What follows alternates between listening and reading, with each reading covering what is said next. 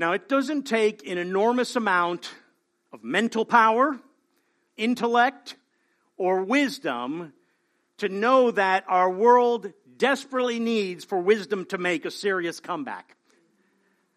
You merely read the news, right? Or scroll through your social media feed, and you sit there wondering if the world has any hope, right? Is there any hope for humanity? Because what it seems like we're lacking in this world right now is wisdom. It's wisdom. And when God's people talk about wisdom, one of the first things that comes to mind is the book of Proverbs, right? When we think of the great wisdom literature in Scripture, this is the thing that comes to mind. In fact, it consistently ranks in the top 5 in terms of the most favorite and beloved books that Christians love to read and love to spend time in. In fact, memorize and quote and all of these things. Proverbs just ranks right on top there. I know in the course of my own life personally, reading through the Proverbs over the last 3 or so decades of my Christian walk, I have been enormously and richly blessed by the content of Proverbs in terms of how it's guided me through life and given me insight into relationships and situations. But how people read Proverbs and the way they approach Proverbs, there are a number of and variety of ways people do that. A lot of people treat Proverbs like it's just a book of helpful tips, helpful phrases and sayings, right? A book of manners, of teaching common sense, if you will. Or a book that kind of generally dispenses wisdom like a Dr. Phil or a Dave Ramsey on finance. And for the older ones among us, like Dear Abby, you know, she's probably not alive to this day, but there are a number of copycats there, right? Wherever she is, right? But is that how we're supposed to read Proverbs? Is the Bible, is Proverbs here like the biblical version of Twitter? Just in how many condensed characters can we get a truth out or a truism out? Some read Proverbs like it's a fortune cookie. Let's crack it open and see what it says. Now, be honest with me, some of you like fortune cookies because it's got the lotto numbers on the back. But Proverbs isn't like that, right? People love to memorize and quote Proverbs, right? We all probably have our favorite Proverbs. Like Betsy read one of my favorite ones today from Proverbs chapter 3, right? It's probably one of the first scriptures that I memorized as a young Christian, right? Trust in the Lord with all your heart, lean not unto your understandings, acknowledge the Lord in all your ways, and He'll do what? Direct your steps, guide your paths, right? We all have favorite Proverbs. I know parents love Proverbs 22:15. Folly is bound up in the heart of a child, but what? The rod of correction, right, drives it far from them, right? You all have your favorite Proverbs, right? But why are we going to personally study Proverbs? How are we going to approach Proverbs and look at it? So I'm going to give you just a few brief reasons why that is, though there are many. The first is it's because it's God's Word, plain and simple. 2 Timothy 3:16 tells us that all Scripture is breathed out by God, expelled from the mouth and nostrils of God. It's inspired by God, and it's profitable for all of us. It teaches us, corrects us, reproves us, instructs us in every way. So Proverbs is in your Bible. That means it's God's Word to us. And we want to know what God is saying to us. We're also studying Proverbs because it is full of practical, godly wisdom. When you think of one of the most practical books of the Bible, you think of Proverbs. I mean, we just finished a year-long study in Revelation, one of the most difficult books to comprehend, understand, make sense of, right? And so we think of books like that. We think of Leviticus, and we're like, what is all that about? But then we're like, there's Proverbs, you know? It's practical. It can help me right now. At least we can see that a little bit more clearly. We're commanded, the Scripture tells us, to get wisdom, to ask for wisdom, and this is the book that really helps us towards that end. We're studying Proverbs also because it is a very misunderstood, misapplied, misquoted portion of Scripture. So we're going to bring some correction. We're going to bring some understanding. I'm going to teach you how to read Proverbs. What are they really all about, and how do we apply them to our life? How do these things work out in our walk with God? But ultimately, here's why we're going to study Proverbs. We're going to study Proverbs so that you and I can get a more glorious picture of Jesus Christ. And you're going to see that, I believe, as we go through Proverbs.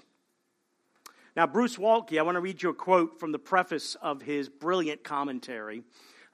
He's probably one of the foremost scholars when it comes to Proverbs. Wrote this: in a world bombarded by inane cliches, trivial catchwords, and godless soundbites, the expression of true wisdom is in short supply today. The church stands alone as the receptacle and repository of the inspired traditions that carry a mandate for a holy life from ancient sages, the greatest of whom was Solomon, and from the greater than Solomon, Jesus Christ. As the course and bulk of biblical wisdom, the book of Proverbs remains the model of curriculum for humanity to learn how to live under God and before humankind. As a result, it beckons the church to diligent study and application. So that's why we are reading and studying and meditating upon Proverbs. We all need wisdom. Who here does not need wisdom? Right? We all need wisdom. We're going to find in wisdom there is something for every single one of us, regardless of what we are facing in life. It speaks to us, and Proverbs are going to help guide us towards the treasure that wisdom has in store for us. Let's turn to the word of the Lord, the first chapter of Proverbs, the first 7 verses. Hear the words of the Lord. The Proverbs of Solomon, son of David, king of Israel. To know wisdom and instruction, to understand words of insight, to receive instruction in wise dealing, in righteousness, justice, and equity, to give prudence to the simple, knowledge and discretion to the youth. Let the wise hear and increase in learning, and the one who understands obtain guidance. To understand a proverb and a saying, the words of the wise and their riddles. The fear of the Lord is the beginning of knowledge. Fools despise wisdom and instruction. These are the words of the Lord. Now, first of all, let's do some little background work here, and just kind of as an introduction to Proverbs to get a little grasp on its author, its purpose, and all of these things. The first thing I want to look at here, because this first verse actually tells us a few important things about what we're about to embark in. And it tells us immediately its literary genre, the style in which it is going to communicate the words that we're reading to us. It's the Proverbs of Solomon. It's going to communicate to us via this mechanism, this tool, this vehicle called Proverbs. And Proverbs itself as a book falls under the biblical category of wisdom literature, also called the poetic literature of Scripture. It's one of 5 books, which also includes Job and Ecclesiastes and Psalms and Song of Solomon, right? This is what Proverbs falls under. And Proverbs themselves are methods of instruction, vehicles of teaching. Now, when we think of Proverbs, we do think of like these short, pithy statements. Generally, universally accepted truths that most people would consider truisms, right? And they're done in a very concise, portable, fashion for us to explain truth. Like, some of these as it is, and you can finish them off if you know them. All that glitters is not. Beggars can't be. Actions speak louder than. Don't judge a book by its. Honesty is the best. Yeah, see? Universally accepted, short, pithy statements, truth, portable truth here that we take. But it's not what Proverbs are. It's not the same thing that we're looking at. Maybe, we'll see. The Hebrew noun that we translate as proverb is the Hebrew word mashal. Okay? It means wisdom sayings. It's used that way in Scripture or just of sayings in general. But the word conveys the sense of a condensed, memorable saying embodying some important fact of experience that is generally taken to be true by most people. Proverbs are wisdom sayings themselves. But that noun is related to another Hebrew word That means to represent or to be like. So a proverb is then a verbal representation. It's like a model of some aspect of life, some dealing of life, some interaction of life. A biblical proverb is something that is meant to be pondered, mulled over, meditated upon, turned around, to be seen by different angles because it reflects something about our lives before we actually experience the thing. Proverbs beckon us to learn before we live, right? The world's motto is live and learn, right? Experience is the best teacher. Is that really what the Scripture teaches us, though? No, that the Scripture beckons us to learn and then live. God's Word is to instruct us. God's truth is to instruct our life, and then we live our life out of that particular truth. You know, I think about when I was teaching Ariel to drive. Now, and when you taught your child to drive, did you just throw him behind the wheel of the car and say, get to it? Live and learn, you know? Experience is the best teacher. Best to throw you in the deep end. No, what did I do? I took her to an empty mall parking lot. Not a vehicle in sight. Buildings as far away, you know, as can be, so I can let her begin to experience what it is like to be behind the wheel of a car and navigate it and drive it. Then she got some mastery. We got on the road with other cars. And by God's grace, she's not hit any there, and I trust that she never will, right? But that's what we do, right? We don't just tell them go live and figure it out. That's not going to lead to success generally. Proverbs, in a sense, are like virtual reality. They allow us to look at and explore real-life situations and experiences and know how in advance we are to act and respond and know what to expect before we actually take the action. Proverbs are like a flight simulator. Imagine we just threw pilots right into the cockpit of the airplanes and go, take off. Right? No, right? I'd rather our pilots in training crash in that flight simulator before they do so in the side of a mountain in real life. These wisdom sayings give us a glimpse of real life so that you and I can begin to order our life accordingly to God's way, so that it will lead to the right path and general success in life. Number two, let's look at the declared author there that is stated in verse 1. They are the Proverbs of Solomon, son of David, king of Israel. Now, the Bible clearly tells us Solomon is the author. These are his Proverbs, but as you read Proverbs, you come to realize, well, he's not the only author of Proverbs. There's actually other names mentioned there that of their particular Proverbs. Proverbs themselves are a collection of collections, if you will. Okay? There's actually 7 collections found in the Scriptures that are divided by their particular headings. And in the worship guide, I have listed those 7 verse headings there for you. Okay? There's the general Proverbs there in verse 10 and on that are clearly attributed to Solomon himself. They are his Proverbs. There are Proverbs of Solomon that were copied and compiled, collected by the men of Hezekiah, or King Hezekiah's men, depending on how your translation said. Still Proverbs of Solomon, but they were assembled, amassed, compiled, collected, maybe modified and adapted some way a few hundred years after Solomon by King Hezekiah's wise men. You have the 30 sayings of the wise, the words or the oracles of Agar. You have the sayings of King Lemuel, who most scholars believe was not an Israelite, was most likely a pagan. But we come to find out and understand that in the ancient Near East, this aspect of learning wisdom was a big deal. And Solomon himself would have had access to learn from the sayings of wise men throughout that region, and their sayings were adapted and modified and incorporated into the Proverbs that he wrote. We'll talk more about that here in the future. And then there's also the unnamed author of the section we call the Proverbs 31 woman.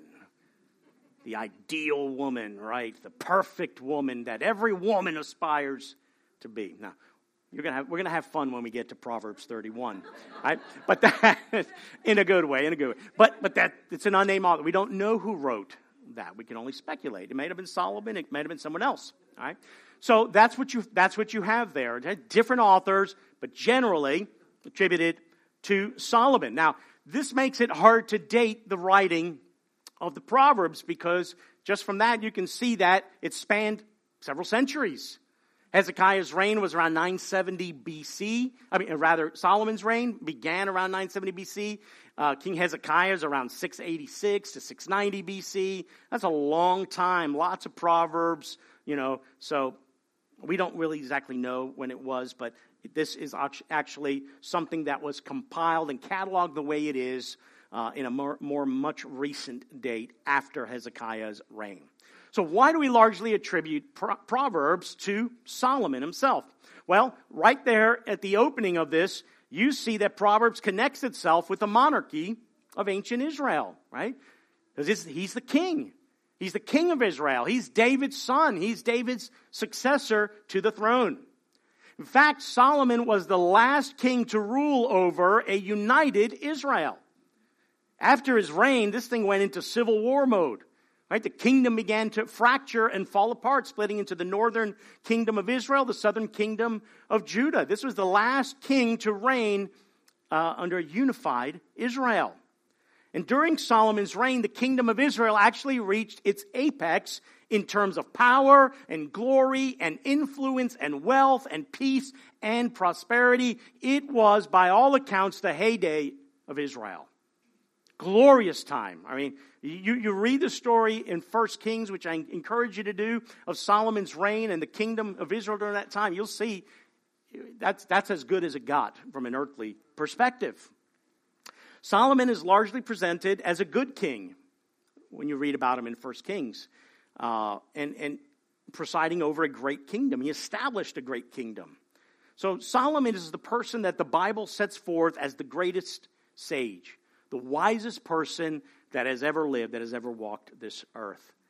Let's read a portion here from 1 Kings chapter 4, 29 through 34, where the Lord says, "And God gave Solomon wisdom and understanding beyond measure, and breadth of mind like the sand of the seashore, so that Solomon's wisdom surpassed the wisdom of all the people of the east and all the wisdom of Egypt. For he was wiser than all other wise men, wiser than Ethan the Ezraite, and Heman, master of the universe, Chalcol, and Darda, the sons of Mahal. And look, his fame was in all the surrounding nations." Think about the spread of his fame and influence. "He also spoke 3,000 proverbs, and his songs were 1,005. He spoke of trees, from the cedar that is in Lebanon to the hyssop that grows out of the wall. He spoke also of beasts and of birds and of reptiles and of fish. And people of all nations came to hear the wisdom of Solomon, and from all the kings of the earth who had heard of his wisdom." It's phenomenal. But the most important thing is that first verse we read, "And God gave Solomon wisdom and understanding beyond measure." The source of Solomon's wisdom was not innate, was not natural, was not something he was born with or something that he learned. It was given to him by God. It was given to him by the Lord. And the scripture makes that clear over and over again. When you read 1 Kings 3, you'll see that Solomon loved the Lord. He obeyed and followed the statutes that his father David had instructed him in. And one of the things that happens when a king ascends the throne here, in Deuteronomy 17, it instructs God's people, when a king comes to rule over to you, here's what the king is supposed to do. They are supposed to personally handwrite a copy of the law, supervised and approved by the priests. And they are to read that copy of the law day and night, over and over again. They need to get God's law in their heart. They're to keep it and obey it, and to fear the Lord all the days of their life. And that's what it says Solomon did. There's that portion then where he goes to offer sacrifices at Gibeon. And there the Lord puts him to sleep, and in a dream the Lord appears to him, and he asks him, "Ask what I shall give you." Ask, what shall I give you? What if God were to ask you that question? How would you respond? Ask what I shall give you. Now, I don't think most of us would ask for some whack stuff or just selfish things. You know, we might ask for general health and the welfare of people or for our kids or, you know, something like that. But what would we ask? I begin to see here, too, that when Solomon took the throne of Israel, he was probably a teenager. He was young. In fact, when you read that story, he even says to the Lord, I'm a little child. I'm a young man. We don't know how old he was when he took the throne. Maybe 14, 15, 16? Probably not much older than that. Okay? So what if God were to ask our teenagers, what shall I give you? In the world, it would be, I want to be an internet influencer with millions of followers and endorsement deals and sponsorships. Not our teenagers, I'm just talking about in general, right? Our teenagers will ask for godly things. But Solomon's response is truly remarkable. When he answers the Lord, he rehearses the goodness of God. He rehearses the faithfulness of God in keeping his covenant promises that were made to his father David. He says he knows he's leading God's chosen people, a people that are vast and numerous according to the promises of the covenant that God made with Abraham. So he recognizes that. He recognizes God's faithfulness. So what does he ask for? 1 Kings 3:9.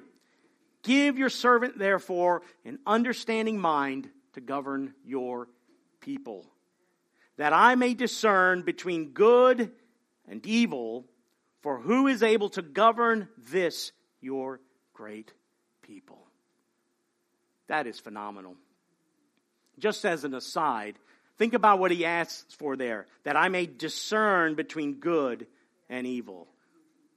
Where have we heard that before? Way back in the garden, right?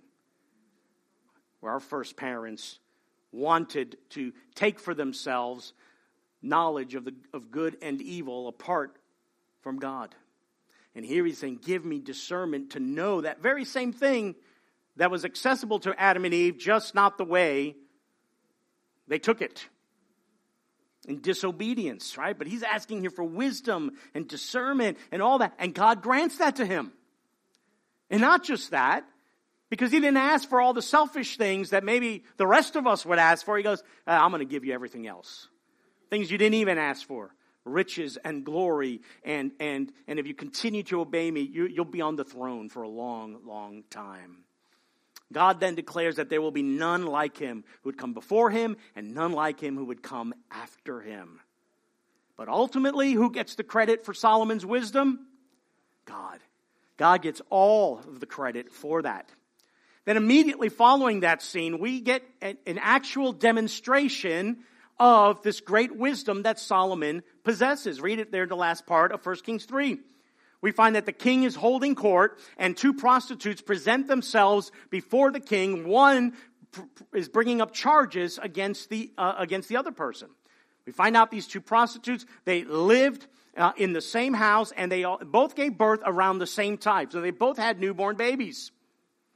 And then sometime during the night, the one accuses that the other one must have rolled over on her baby, suffocating her baby, killing her baby, and then in the middle of the night tiptoed over to the other lady's room and took her living baby and swapped the baby. Now, she wakes up the next morning to find what she thought was her baby dead. But mamas know their babies, don't they? Mamas know how their babies smell. They certainly, hopefully, can tell how they look, can tell them apart. And says, this is not my baby. And she finds her baby in the bosom of the other woman. So this is why they're here. Of course, the other woman is denying it. And it's very clear the first woman who's bringing the charges says, no one else saw this happen. We were alone in the house. That presents a big dilemma. Who is telling the truth here? Who's telling the truth? Now, what's Solomon going to do with this? He's the king, right? His word is the final word. He's to render judgment and render justice for the aggrieved party if he indeed determines the right course of action here. Well, he can't order a DNA test, can he? Most likely they had not taken baby pictures yet. Right? Little baby wrapped up in a little shell or something. Those little cute little baby.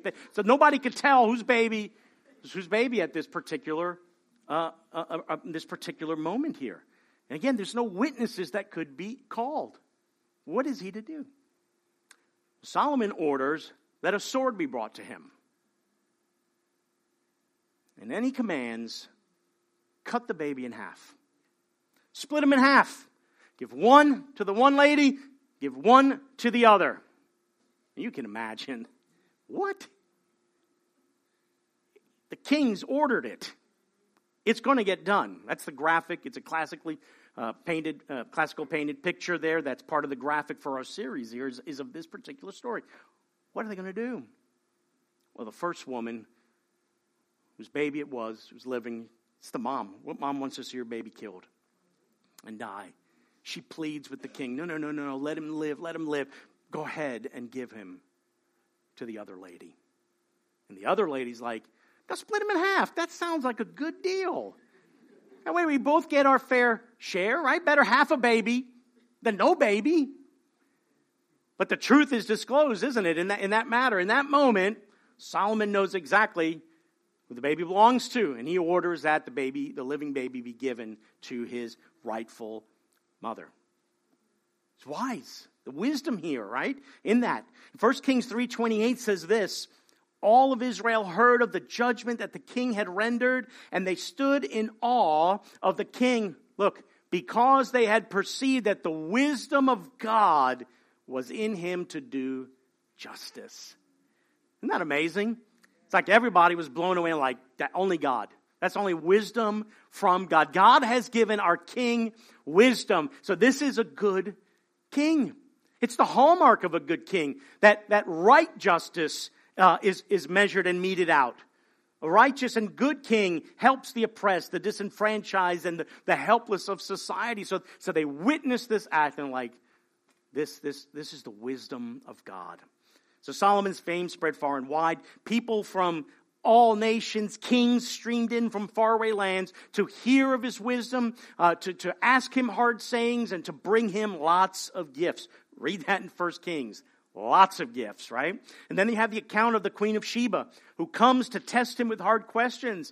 And she is just blown away by his responses. And she says, the half of what was told to me isn't even, I mean, it's just far beyond that, right? And she showers him with a lot of gifts as well. This wisdom that God given him was put into practice with the building of God's temple. And with it, we see that he wrote thousands of proverbs, right?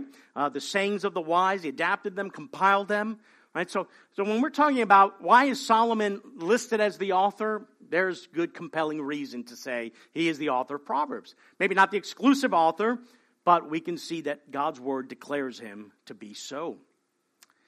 Now, who's this book intended for? Like, who is the original audience of this book? It's important for us to know that so that we can actually understand it. We're going to get through the first 9 chapters, and we see them as these letters, if you will, written from a father to a son. Okay? So that's a particular style of ancient Near East wisdom literature, of how it teaches and instructs. But ultimately, there's 3 main audiences that were in view here for the original audience of Proverbs. The first, you might not realize, but ultimately it was for the courtiers in training, those who would be part of the royal court. There is a ton of instruction in Proverbs. You're like, how to behave before the king and when you're in the palace and all of these things. And you're like, why is that even in there? Well, because this is what a lot of these Proverbs were written for those who served in the palace of the king. So they knew how to behave before the king. If you didn't behave rightly before the king, it would not go well with you in the land, right? Secondly, it was written for the youth of Israel. Proverbs are a manual for the training of young people.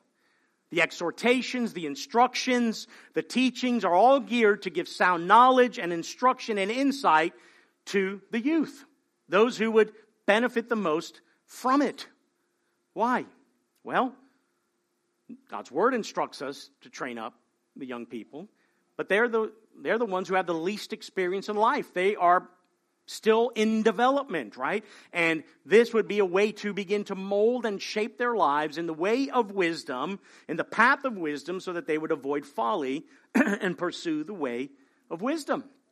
So I want to encourage our young people here as well to begin to get into the book of Proverbs, to read it and study and learn from it and memorize it and take it into your heart so that it can direct your path. Lastly, it is for all of God's people. Okay?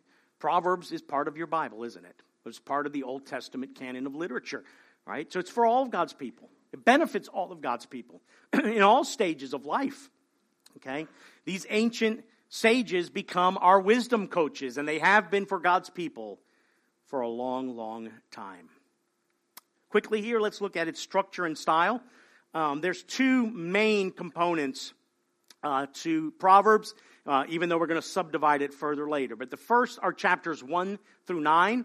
These are, in a sense, some poetic pieces here, these lectures, right? Poetic lectures, if you will, that are written, again, instructions from father to a son. And then we have these two interludes of Lady Wisdom, right, that we're going to study as well. There in that 1 through 9, the way it's the father is pleading for the son. In essence, what he's doing is selling wisdom, the blessings and benefits of wisdom to his son, instructing his son to hold on to his teachings and to choose the right path, the path of wisdom and not of folly. Why is this important? To whom did God give the responsibility of the instruction of children? Yeah. Mom and dad. Specifically to dad, but it's both, right? Parents. Deuteronomy 6 tells us to do what? To instruct our children in the law of God, to teach them at all times, in all ways. It's our responsibility. Parents, it's our responsibility for the education and instruction of our children. Our culture loves to outsource that, but the buck stops with the parents. We're the ones who are going to be called into account on the day as we stand before the Lord for how we instructed our children. That's our responsibility. It's also then the responsibility of our children to receive the instruction, to obey the commands. You'll find the father pleading here, hold fast, don't lose sight, bind them around your neck. Like, don't let go of my teachings, do them, and you will live. So kids, let me have your attention for a moment. You have a responsibility before God too, to listen and obey your parents, because God is the one who's given them charge to teach you. And everything they tell you to do, when you obey them, guess who you're also obeying? You're also obeying God. You're also obeying God. I'll say more about that in a few moments. The first part of this book then tells us why we should care about getting wisdom.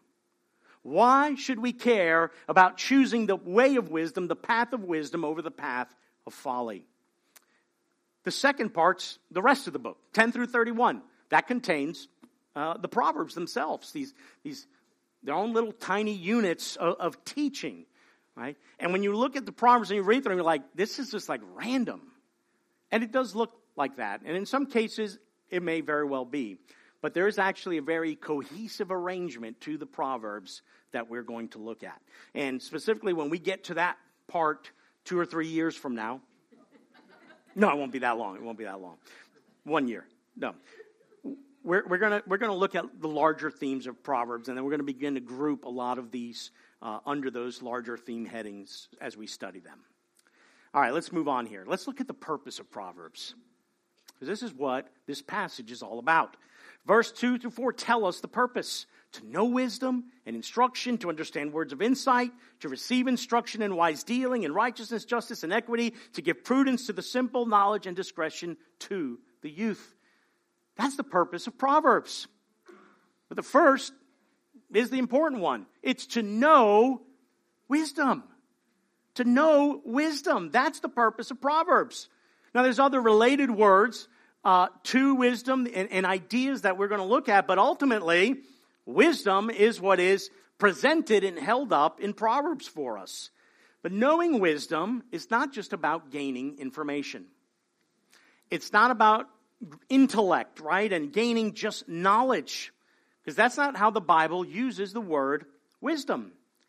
It's not just about being smart, all right? We're going to see that as we go through Proverbs, wisdom has a much larger idea in view here. And that it actually has ethical and moral components to it as well. Wisdom is the Hebrew word chokmah. Chokmah. Now, don't spit when you say that, but chokmah. And this is why it's important, because it's translated a few different ways in our Bible as ability and skill, because that's exactly what the word means, right? When we read that word, wisdom there, the word chokmah, right, refers to technical skill, experience, ability, and aptitude, right? So knowledge is part of that, intellect, knowing things, but it's beyond that. Let me give you an example of how this is used in the Scripture. This specifically in the instructions that God gave Moses for the building of the tabernacle.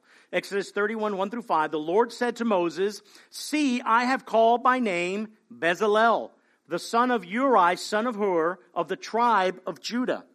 And I have filled him with the Spirit of God, with chokhmah, ability, and intelligence, with knowledge and all craftsmanship. For what purpose? To devise artistic designs, to work in gold, silver, and bronze, in cutting stones for setting, and in carving wood, to work in every craft." God gave him what? Wisdom. Wisdom. Not to philosophize, but to do artistic work and design and craftsmanship in the building of the tabernacle, right? So what is wisdom then? Wisdom is a skill. Wisdom is the skill. We could actually call it the skill of living life. So we can define wisdom then as the skill of living rightly. It's taking knowledge and instruction and insight and knowing how to skillfully apply it in all of life. That's how wisdom is seen in view here in the Scripture here. It's not just about getting knowledge. We all know people who are really smart and do really dumb things, right? So wisdom is not just about, oh, I know all of these things, right? It's beyond that, right? The skill of wisdom applies to all of life. Our decision-making, how we speak, how we conduct ourselves in various settings, how we relate to others, how we raise our children, how we navigate marriage, how we view and perceive the world. Why do we need biblical wisdom? So that we can rightly understand the world, perceive it, and act orderly and according to God's word and ways. We need wisdom for that, and that is a skill. Secondly, it's to know instruction, which is, in some of your translations, also seen as discipline or correction. Discipline. That's the word there, to know discipline. Now, discipline carries with itself the threat of punishment or the application of punishment or correction if it's not obeyed, right? But what is the purpose of discipline? Is it just to beat our children? To hurt them? Don't say yes. I have an obligation then to report you. Now, there's a purpose to discipline, isn't it? It's to teach them the right way to live, isn't it? Ultimately, we don't correct our children, hopefully, when they do things right. It's when they do things in the wrong way, or they're going down the wrong path, right? A rebellious child, right? And we discipline them, rather, and we punish them because we know a very important truth. The way a child responds to their parents is the way that they are going to respond to God. And a child who is rebellious and disobedient and is not disciplined is not going to obey God, and it will not go well for them, right? Isn't that the commandment given to us? Honor your father and mother, attachment of the promise, so that it what? Will go well with you in the land. It will not go well with you if you're disobedient to your parents, or ultimately disobedient to God. Now, sometimes the punishment can be verbal or physical, but oftentimes that punishment comes naturally because it's the consequence of a person taking the wrong path and disobeying and making foolish decisions. We're also, the purpose here is to understand words of insight. Words of insight. What is insight? Insight is the ability to recognize the true nature of a situation. When we say, make a comment like, wow, that person had great insight into that relationship. What they're seeing something that most people maybe cannot perceive or see. And insight and this ability to understand words of insight is a key component in the toolbox of wisdom. Because the wise person will know how to speak and how to act appropriately. That's a great problem in our world today. People do not know how to speak, and they do not know how to act appropriately. They don't know how to read the room, they don't know how to read people, and they just act the fool. All right? And that's a problem. All right? The purpose of Proverbs is also to receive instruction, and the ESV translates this as wise dealing. I'm not a fan of that translation. The NIV renders it to receive instruction in prudent behavior, or the CSB, prudent instruction. But in the original language, I think the New Living Translation actually captures this translation very, very well here. That is, the purpose of Proverbs is to teach people to live disciplined and successful lives. Disciplined and successful lives. And I think that's a helpful translation of the difficult Hebrew language here. It's to help us live disciplined and successful lives. But to what end? It's not just success for success' sake. It's not just so I can be wealthy and have, all the treasure and all the toys. It's to do righteousness, justice, and equity. That's the purpose of it. That we learn to live disciplined and successful lives so that, and these are ethical terms, aren't they? To do righteousness, to do justice and equity, what is right and just and fair. These are actions that we can only do when we possess wisdom. That's why you say wisdom in Proverbs has an ethical quality. It's not just a truism, it's more than that. That's why we have to understand that it's more than just possessing information and knowledge. Another purpose of Proverbs is to give prudence to the simple. Now, this is kind of putting us now in understanding the bullseye of two categories that Proverbs addresses and speaks to directly. Okay? Now again, the general older audience here was the royal court officials that were learning how to behave in the court and the youth of Israel and the people of God generally. But two categories here. That the first is the simple. The other one's going to be the wise, and we'll talk about that in a moment here. All right? The simple is kind of the bullseye of the arrow that Proverbs is aimed at. Now, when we think of a simple person, we don't mean dumb. Okay? That's not what this word means. It doesn't mean, just someone who just cannot comprehend anything. No, at its core, it means a naive person, okay, an ignorant person, but not a dumb person. Immature might be a good term to use as well. It's someone that is not a fool. However, if they're not put onto the right path, can easily be swayed or deceived into going down the wrong path. This is why the book is aimed at young people, right? Young people are still being developed. They're still naive about things of the world. They don't really understand how the world works. I know a lot of our young people think that they know how the world works. You don't know how the world works. Some of us are old and we still can't figure out how all the world works, right? Which is why we need wisdom, right?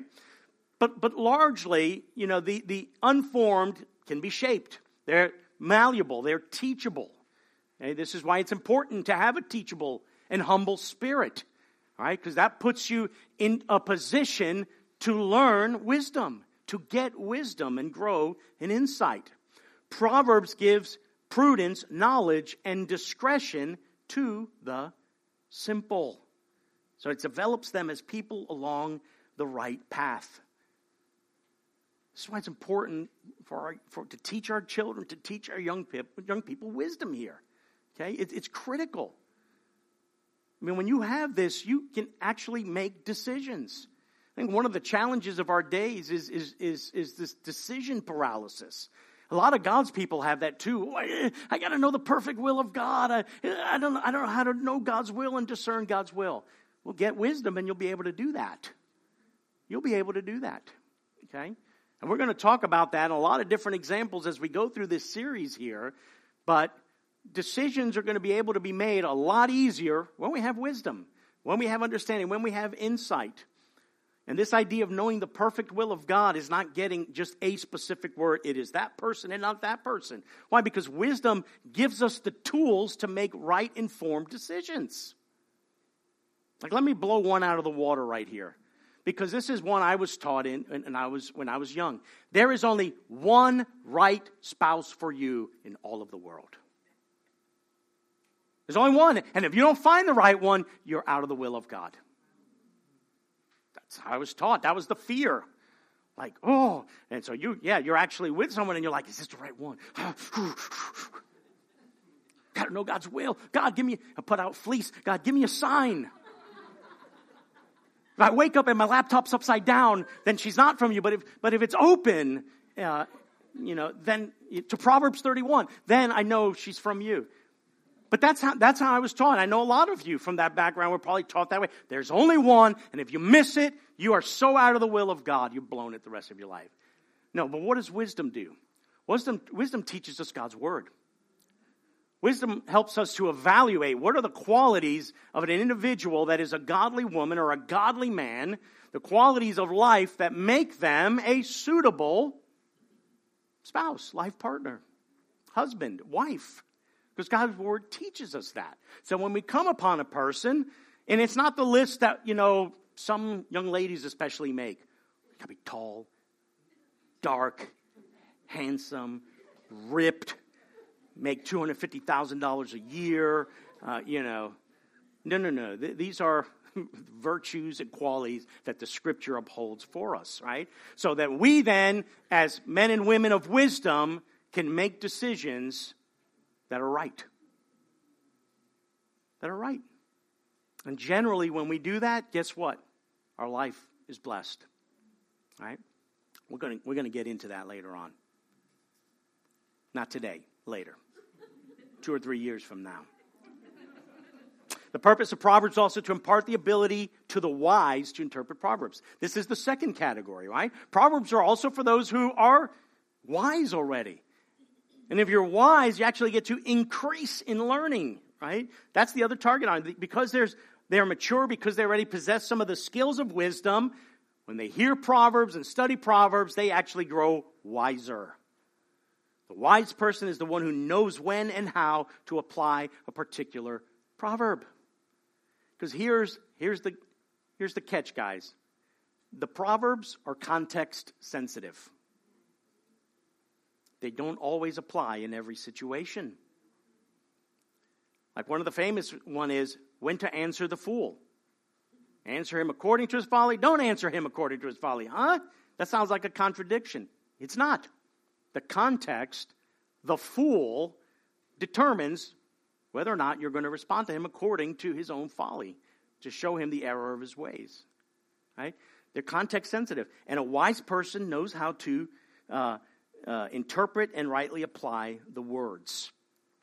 Let's get into the theme of Proverbs now here, because we're coming to the verse 7 here, and this is the key verse of the whole book.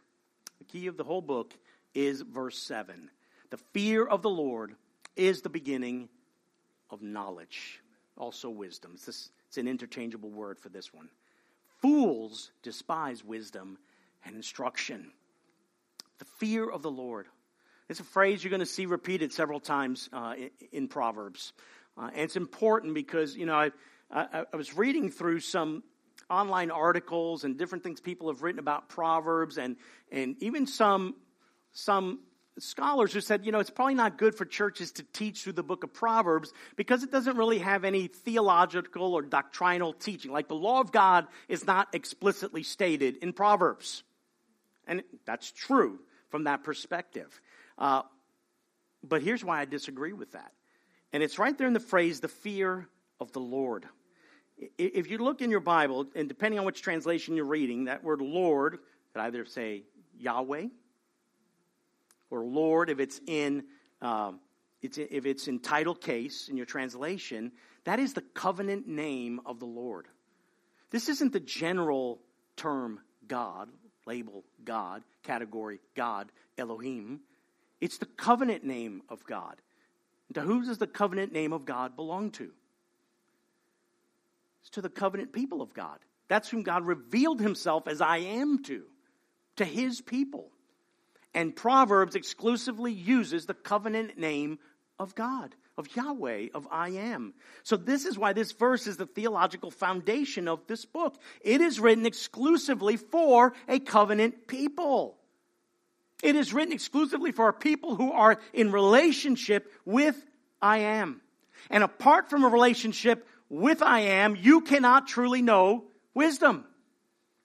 You cannot truly be wise because there is no wisdom without God. Now, there might be some of you here who would kind of push back a little bit. Oh, there's a lot of wise people in this world. Yeah, there's earthly wisdom. Yeah, there are people who have a general, they can look at things from a natural perspective and make observations in the world. That's what a lot of these ancient sages did. They observed things in the world and made these statements about them, and some of them are generally true. But the wisdom we've just been talking about can only come from God. And can only come to a people who are in relationship with God. Because it's not a natural quality. It is not something you're born with. It is God-given. And it's the fear of the Lord that is the beginning of this knowledge. Again, wisdom is the interchangeable term. The bookend verse of this at the end of this first section in chapter 9:10 says, the fear of the Lord is the beginning of wisdom, and the knowledge of the Holy One is insight. It's insight. Now, this word beginning doesn't mean the starting line of wisdom, right? Like this is step one. If the fear of the Lord is the beginning, that's not what it means, right? When it talks about beginning, it's talking about the essence of wisdom, right? The sum of what it means to have wisdom is embodied in the fear of the Lord. A person who is in right relationship to Yahweh. Now, fear here, of course, does not mean to be afraid. We're not afraid of God like we're afraid of spiders and snakes and other things. Fear of the Lord in the Scripture, it's very clear, right? It's having a right view of who God is. A reverence for the holiness and perfection of God. A reverential awe of God. A recognition of His supremacy and might and majesty and glory. So a person who fears the Lord is a person that is in right relationship with Him. That's the beginning of wisdom, right? It's the key to it.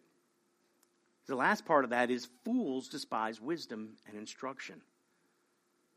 This is the category of person that is excluded from any possibility of wisdom. Proverbs isn't addressed to them. Proverbs uses them as a foil against, a foil of the simple and the wise. The fool is excluded because the fool despises wisdom and instruction. At the core, the fool rejects God. That's what Psalm 53:1 tells us. The fool says in his heart, there is no God. So who's the fool contrasted with the wise in Proverbs? Right? Fool's not just a dumb person or a silly person or someone who's joking all of the time. I want you to see how severe this term is and what it refers to in Proverbs. A fool is the one who hates God. A fool is the one who hates God's law, the one who hates knowledge and does not choose the fear of the Lord. The fool is the one who is immature, unteachable, arrogant, boastful, lacks sense, who has no insight, who doesn't listen to wisdom, who's always running their mouth, who makes unwise decisions, doesn't listen to counsel, disobeys their parents, doesn't learn from past mistakes, and is on the path that leads to destruction. Folly in Proverbs is seen as wickedness, evil, and a perversion of all that is right. That's why you find wisdom crying out, don't be a fool. Forsake folly. Why? Because it leads only one direction, to death. And that person doesn't get wisdom. So I ask you, do you fear the Lord? Do you fear the Lord? If you do, you are in a position to receive wisdom and instruction and insight, to grow in the skill of living rightly. And if you lack it, well, we have good news for that too. We're told to ask for it, right? you're humble and simple and say, I lack wisdom, I want wisdom, ask for it, right? James 1:5 tells us, if any of you lacks wisdom, let him ask God, who gives generously to all without reproach, and it will be given to him. You can ask for it. I'm going to close with this portion here, because I want you to know the approach that we're going to take with Proverbs here, and I want you to see the gospel in Proverbs. You know, when you're studying an Old Testament book, you're always wanting to know, how does this tie into the gospel, into the New Testament, specifically to Jesus Christ? But the approach we're going to take here in our study is to help us see that wisdom is not a what. Wisdom is a who. That wisdom is a person, and that person is Jesus Christ. The wisdom that Proverbs points us to is the person who's the sum of all wisdom. And it points us to the person that we must embrace in order to become wise. And if we don't, we will not. As wise as Solomon was, he did not finish well. He didn't finish well. In fact, we really can't hold Solomon up as the model for us to go after. When we look to the end of his life in 1 Kings 11, 1 through 4, it's truly sad. Scripture says, now King Solomon loved many foreign women, along with the daughter of Pharaoh, Moabite, Ammonite, Edomite, Sidonian, and Hittite women, from the nations concerning which the Lord had said to the people of Israel, you shall not enter into marriage with them, neither shall they with you, for surely they will turn away your heart after their gods. Solomon clung to these in love. Isn't that terrifying? I mean, completely disobeyed the law of God. He had 700 wives. That's a huge problem right there. Who were princesses or divas. I'm not sure what the translation's there. And 300 concubines. And his wives turned away his heart. See, the heart's the whole issue that Proverbs targets and addresses. For when Solomon was old, his wives turned away his heart after other gods. And his heart was not wholly true to the Lord his God, as was the heart of David his father. It's horrible. I mean, when you think about how the scripture puts him forth as the wisest man who ever lives, and at the end of his life, what was that wisdom for? It's terrible.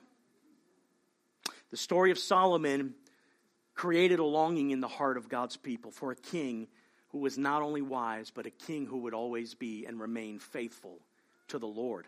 So we have the promises of scripture, like in Isaiah 11. A prophecy of the one who would come from the righteous branch of the root of Jesse, who would be the deliverer, the Messiah, the promised son of David. He'd be the real fulfillment. See, in one way, Solomon was the partial fulfillment of the covenant promises God made to David, that he would have a son on his throne, but he's not the ultimate fulfillment of the son whose reign would be eternal and forever. And Isaiah 11, 2 through 5 says, and the Spirit of the Lord shall rest upon him, the Spirit of wisdom and understanding, the Spirit of counsel and might, the Spirit of knowledge and the fear of the Lord. And his delight shall be in the fear of the Lord. He shall not judge by what his eyes see, or decide disputes by what his ears hear, but with righteousness he shall judge the poor, and decide with equity for the meek of the earth. And he shall strike the earth with the rod of his mouth, and with the breath of his lips he shall kill the wicked. Righteousness shall be the belt of his waist, and faithfulness the belt of his loins. Do you see the similarity in language there between our passage in Proverbs and this prophecy of the promised king and son of David? The same words. Wisdom, understanding, knowledge, the fear of the Lord, righteousness, justice, and equity. This king, this son of David, will be faithful. He will judge righteously in righteousness and in equity. He is the fulfillment of that prophecy. In the incarnation, wisdom stepped into this world. Wisdom stepped foot into this world. He took on flesh and tabernacled with his people.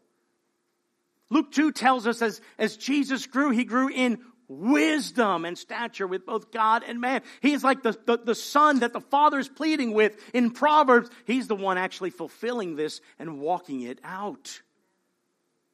Jesus himself declared that he is the better Solomon, the better king, the true fulfillment of the covenant promises. when the religious leaders sought to test him and demanded a sign from him to prove that he was who he said he was, he rebukes them. He rebukes them because they don't have a teachable and humble heart to see who it is that is standing before them. And he says in Matthew 12:42, the queen of the south, which is the queen of Sheba, will rise up at the judgment with this generation and condemn it, for she came from the ends of the earth to hear the wisdom of Solomon, and behold, something greater than Solomon is here. Think about that. Proverbs created this prophetic expectation in God's people for a son who fulfills the book. And then we have Jesus, just the embodiment of the book. He's the ideal king. He is the faithful son. And he is the one you and I need to have a relationship with in order to be wise. We will not have wisdom without that.